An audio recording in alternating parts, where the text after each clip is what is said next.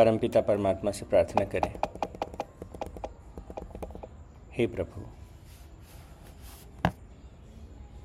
मैं अपने आप को आपके श्री चरणों में अर्पित कर सकूँ। मैं अच्छाई के पथ पर आगे बढ़ सकूँ। आत्मविकास के पथ पर आगे बढ़ सकूँ। स्वयं को प्रतिदिन अधिक धैर्यवान, अधिक शांति से भरा हुआ, अधिक आनंद से डूबा हुआ महसूस कर सकूँ।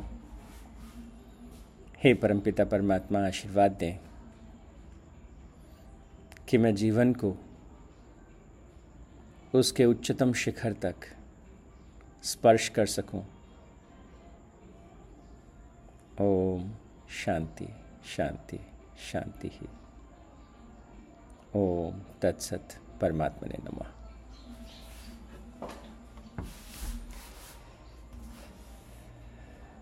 तो अभी हम श्रीमद् भगवत गीता के तीसरे अध्याय पर चर्चा कर रहे हैं। हमने पिछले दो अध्याय में जो महत्वपूर्ण श्लोकों को पढ़ा और समझा। सार रूप में हमने जाना, इस सृष्टि के मूल में एक परम सत्ता है, एक परम शक्ति है, जो अपने आप को सृजन के रूप में और लय के रूप में प्रकट करती है। जीवन और मृत्यु के रूप में अपने आप को प्रकट करती है। तो प्रकृति के ये जो दो रूप हैं ये सब जगह हमें दिखाई देते हैं। And then only we say life is bipolar जीवन है तो मृत्यु है, सुख है तो दुख है। इन दोनों को जब हम अपने भीतर देखने लगते हैं कि हाँ मेरे भीतर सृजन की शक्ति है और भीतर एक विनाश की शक्ति, मृत्यु की शक्ति भी है। भीतर की चेतना को साक्षी मानकर जब हम लगातार सृजन की शक्ति को देखते हैं तो हम अपने जीवन को निर्मित कर सकते हैं। हमने कहा था जीवन के निर्माण की प्रक्रिया शरणागति से शुरू होती है। हमें उस परम की शरण में जाना है। And now the question is how this gonna happen क्योंकि शरणागति जो है, वो पॉइंट है जहाँ से विकास शुरू होता है। आत्म विकास शुरू होता है। तो शरणागत होने से क्या अर्थ है? उसका क्या तात्पर्य है? उसको भी हम थोड़ा समझेंगे। और फिर तीसरे अध्याय में जब इस विकास की प्रक्रिया शुरू हो जाती है, जब हम आत्मनिर्माण की प्रक्रिया में प्रवेश पा चुके हैं तो कौन कौन सी ऐसी चीज़ें हैं जिनका हमें चिंतन करना चाहिए, मनन करना चाहिए? तो भगवान कहते हैं दूसरे अध्याय में लक्ष्य को स्पष्ट कर देते हैं। और वो लक्ष्य क्या है कि पहली चीज़, जब तक तुम भगवान श्री कृष्ण की शरण में नहीं आते, जब तक शिष्यत्व का भाव जागृत नहीं होता और जब तक कि शरणागति नहीं होती, विकास नहीं होता। तो ये बात हमको सबको पकड़ लेनी चाहिए। इस बात की गांठ बाँध लेनी चाहिए कि हाँ ये विकास का पहला पहला पड़ाव है। और इस पहले पड़ाव के बाद भगवान कहते हैं, ये ये कहाँ तक जाता है कि मोह जो है, वो बाधा के रूप में हमेशा सामने प्रकट होगा। मोह से मुक्त होने के लिए क्या करें? भगवान कहते हैं, कर्म की साधना करें और कर्म की साधना में, कर्मों में कुशलता लाएँ और कर्मों में जब हम कुशलता लाते हैं तो धीरे धीरे धीरे वो आती कैसे कि कर्तापन को स्थिर करने से आती है। कर्तापन धीरे धीरे धीरे धीरे छूटता चला जाता है और जैसे जैसे वो छूटता चला जाता है, हम कर्मों के बंधन से मुक्त होने लगते हैं। तो जो अच्छे कर्म किए, उनसे जो पुण्य की प्राप्ति होती है, जो अहंकार निर्मित होगा, मैंने कर दिया। और जो ठीक नहीं हुआ तो सिद्धि की स्थिति में भी नुकसान और असिद्धि। तो भगवान क्या कहते हैं? समत्व योग को धारण करो। कोई काम सिद्ध हो गया, परमात्मा की कृपा से सिद्ध हुआ। अच्छा सिद्ध नहीं हुआ तो मुझसे कहाँ भूल हुई, कहाँ त्रुटि हुई? उसे सीखें, उसे समझें, उसे जानें और आगे बढ़ जाए। और फिर इस इस मार्ग में जब हम आगे बढ़ते हैं तो भगवान ने कहा कि अब इस कर्म योग को थोड़ा और गहराई से समझ लो। तो कर्म योग को कि बिना कर्मों के हम रह नहीं सकते। हर मनुष्य, हर क्षण कर्म करता है और कर्म तीन अलग अलग तलों पर घटित होते हैं। शरीर के स्तर पर हम कर्म करते हैं, हम भाव के स्तर पर कर्म करते हैं और हम विचार के स्तर पर कर्म करते हैं। तो कोई विचार मन में प्रकट हुआ, कोई भाव प्रकट हुआ अच्छा लगा, बुरा लगा, बहुत अच्छा लगा, बहुत बहुत अच्छा लगा whatever it is so every feeling every thought every action ये कर्म है। और भगवान कहते हैं तो तुम कर्म को पहले ठीक से समझ लो। कर्म की साधना में प्रवेश करो। और कर्म की साधना का पहला सूत्र क्या है? कि कोई भी मनुष्य बिना कर्म किए रह नहीं सकता। और कर्म करते हुए ही हमें निष्कर्मता को प्राप्त करना है। तो देखिए, कितनी इंटरेस्टिंग बात है। हमेशा हर मतलब जैसे ही हम आगे बढ़ते हैं, भगवान लक्ष्य को सामने रखते हैं। निष्कर्मता हमारा लक्ष्य है। अकर्म रूप आत्मस्थिति हमारा लक्ष्य है। तो कहते हैं, उस लक्ष्य को सामने रखो।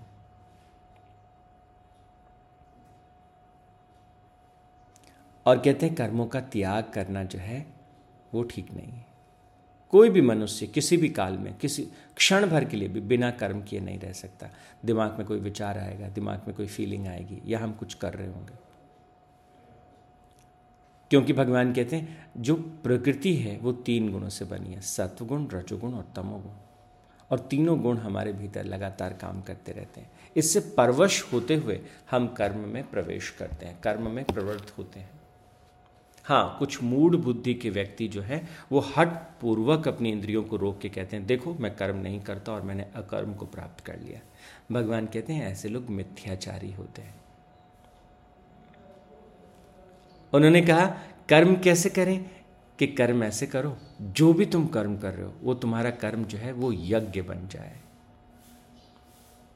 यज्ञ क्या होता है? Something which we do for the greater good something which we do for the greater good कुछ भी ऐसी चीज़, कुछ कुछ भी ऐसा कर्म जिसमें सबका हित छुपा हो, जिसमें सबका कल्याण छुपा हो। और कहते हैं कि सबके हित को ध्यान में रखते हुए जब हम कर्म करते हैं, उस कर्म से जब कोई परिणाम प्रकट होता है तो वो यज्ञ का अवशिष्ट है। तो कोई शिक्षक हैं, अपने बच्चों को बहुत मन लगा के पढ़ाते हैं। अपना सर्वस्व लगा के उनको पढ़ाते हैं। क्या होगा? धीरे धीरे धीरे धीरे धीरे धीरे वो बच्चे जब सफल होंगे तो उनके मन में अपने शिक्षक के प्रति, अपने गुरु के प्रति एक सम्मान होगा, एक आदर होगा, एक सत्कार होगा, एक प्रेम होगा, एक श्रद्धा होगी। तो भगवान कहते हैं, जो तुम्हें चाहिए, वो अपने आप आ जाएगा। अवशिष्ट के रूप में प्राप्त करेगा, प्रसाद के रूप में प्राप्त करेगा। तो अगर कोई शिक्षक पैसे के पीछे भाग रहा है, मुझे इतना इतना, ये ये पैसा चाहिए, उस पैसे के लिए मैं पढ़ाता हूँ तो भाव बदल जाता है। तो कहते हैं कि अगर जो जो लोग अपने लिए ही पकाते हैं, वो पाप को ही खाते हैं। जो केवल अपने स्वार्थ को देखता है तो क्या होगा कि वो खुद, मैं मैं ये करता हूँ, मुझे ये चाहिए, मेरे को ये चाहिए तो मेरा करते करते करते वो संकुचित हो जाएँगे, संकीर्णता से भर जाएँगे। इसलिए भगवान कहते, वो बाकी सबसे कट जाएँगे और बाकी सबसे कट जाना और अकेले पड़ जाना, यही तो नरक है। और जब व्यक्ति पाप करता है तो नरक का भागी बनता है। तो इसलिए कहते हैं सबके कल्याण को ध्यान में रखते हुए जब हम कर्म करते हैं, जब हम किसी भी प्रकार का विचार करते हैं, किसी प्रकार का भाव मन में लाते हैं, किसी प्रकार का कार्य हम करते हैं तो भगवान कहते, ये अब सही कर्म के मार्ग पर चले हो। और फिर इसे समझाते हुए आगे कहते हैं कि सारे प्राणी अन्न से उत्पन्न होते हैं और अन्न की उत्पत्ति जो है वो वृष्टि से और वृष्टि यज्ञ से और यज्ञ कर्तव्य कर्मों से उत्पन्न होता है। कर्म को तू वेद से उत्पन्न, वेद को अक्षर से उत्पन्न हुआ मान ले। और इससे ये सिद्ध होता है कि सर्वव्यापी ब्रह्म सदा ही यज्ञ में प्रतिष्ठित है। तो भगवान यहाँ सृष्टि चक्र की बात करते हैं और कहते हैं कि जो इस सृष्टि चक्र का अनुवर्तन नहीं करते और इंद्रिय सुखों का रमण करते रहते हैं, वो पापा, पापायु जो है वो व्यर्थ में ही जीते हैं। वो पापमय जीवन को बिताने वाले लोग अपने जीवन को व्यर्थ में ही जीते हैं। ये जो पूरी प्रक्रिया भगवान समझा रहे हैं, तेरहवें अध्याय, तीन, तीसरे अध्याय के सॉरी तीसरे अध्याय के तेरहवें, चौदहवें और पंद्रहवें श्लोक में, सोलहवें में भी इसके बारे में बात करें। तो तेरह, चौदह, पंद्रह, सोलह, ये बड़े महत्वपूर्ण श्लोक है। कर्म की साधना को स्पष्ट करते हुए, कर्म योग को स्पष्ट करते हुए भगवान क्या कहते हैं? कि इस सब चीज़ों को तुम देखो कैसे हो रहा है। तो सबसे पहले सबसे ऊपर, सर्वव्यापी ब्रह्म तत्व वो सर्वव्यापी ब्रह्म तत्व जो है, वो अपने आप को जगत में प्रकट करता है। वो सर्वव्यापी ब्रह्म तत्व अपने आप को जगत में कैसे प्रकट करता है? कहाँ वो ब्रह्म तत्व हमको दिखाई देता है? तो कहते हैं, जरा एक बार इस सृष्टि को ध्यान से देखो। हर चीज़ के पीछे, प्रकृति के पीछे, हर तरफ़ एक व्यवस्था दिखाई देगी, एक सिस्टम दिखाई देगा, नियम दिखाई देंगे। पृथ्वी का सूर्य के चारों तरफ़ घूमना एक खास सिद्धांत और एक खास तरीके से सतत चलने वाली एक प्रक्रिया है। तो सारे प्लैनेट्स सारी आकाशगंगाएँ, सारी निहारिकाएँ, सारे तारे, सब विशेष प्रकार से अपना अपना काम अपने अपने तरीके से, जैसे वो नियत है, ठीक उस प्रकार करते चले जाते हैं। पूरे ब्रह्मांड का ये जो नियम तंत्र है, चाहे वो एक छोटा सा बैक्टीरिया क्यों ना हो। आज से करीब साढ़े तीन सौ करोड़ साल पहले जो जो सूक्ष्म बैक्टीरिया समंदर के तले पर थे और वो सूक्ष्म बैक्टीरिया जो है वो अपना काम कर रहे थे।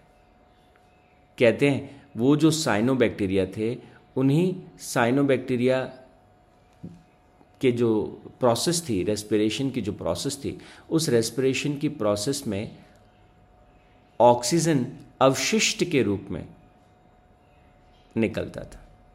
व्यर्थ पदार्थ के रूप में कह सकते हैं। तो वो ऑक्सीजन जो उसके बैक्टीरिया के रेस्पिरेशन के प्रोसेस से निकलता था, धीरे धीरे धीरे धीरे वो ऑक्सीजन इतना बढ़ता गया कि पृथ्वी का जो पूरा पर्यावरण है, वातावरण है, वो जीवों को सपोर्ट करने वाला बना। आज जो सांस हम ले रहे हैं thanks to that cyanobacteria जो साढ़े तीन सौ करोड़ साल पहले इस धरती पर रहते थे। तो अभी अभी जो श्वास आपके भीतर गई वो श्वास आपके लिए किसने निर्मित की? वो ऑक्सीजन के कण जो आपके भीतर गए, वो किसने निर्मित किए कि आज से साढ़े तीन सौ करोड़ साल पहले कोई बहुत ही सूक्ष्म कोई जीव था जिसे आँखों से देखा तक नहीं जा सकता?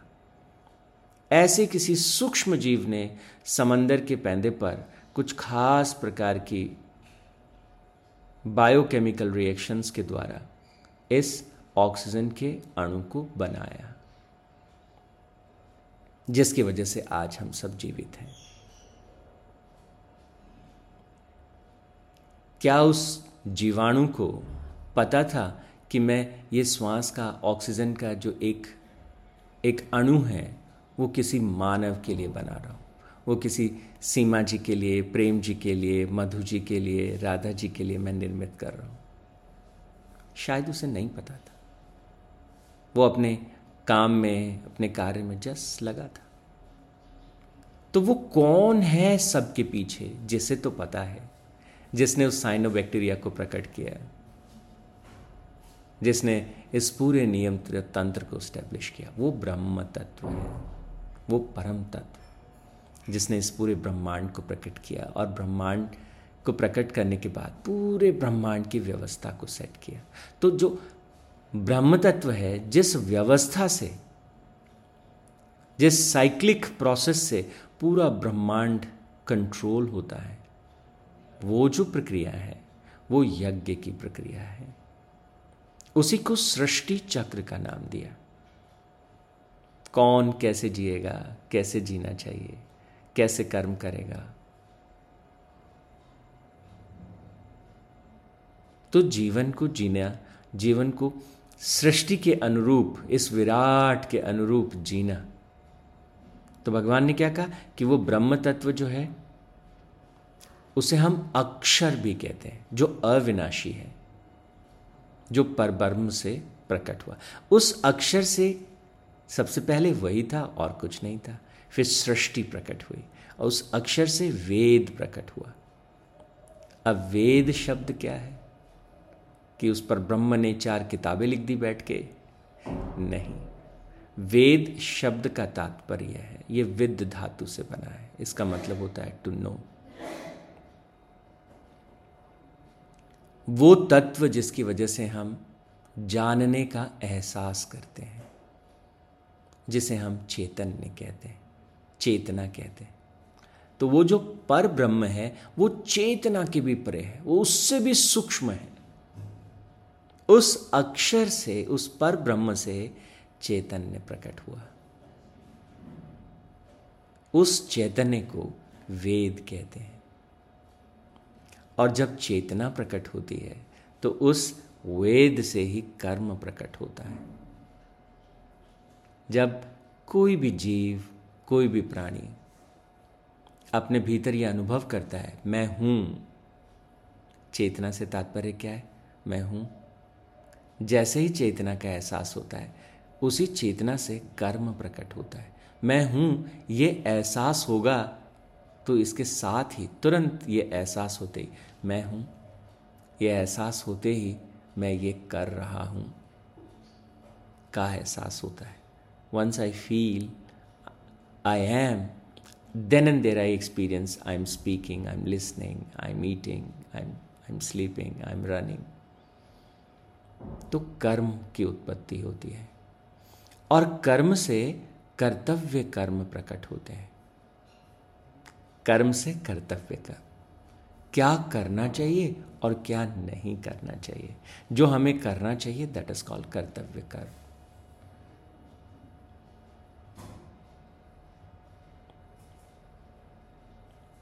तो कर्तव्य जो कर्म है, इस पूरी सृष्टि के भी अपने कर्तव्य कर्म है।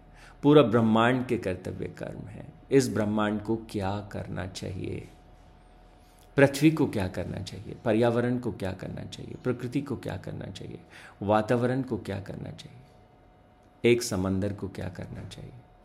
सबके अपने कर्तव्य कर्म है। मानव के भी अपने कर्तव्य कर्म है।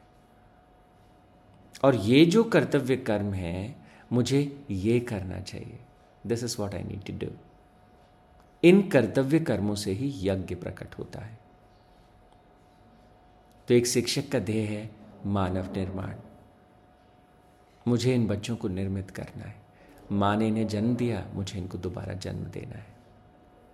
तो वो जो शिक्षक है, वो क्या है? वो किस प्रक्रिया में रत है? वो जब अपने कर्तव्य कर्मों को करता है तो उससे एक यज्ञ प्रकट होता है।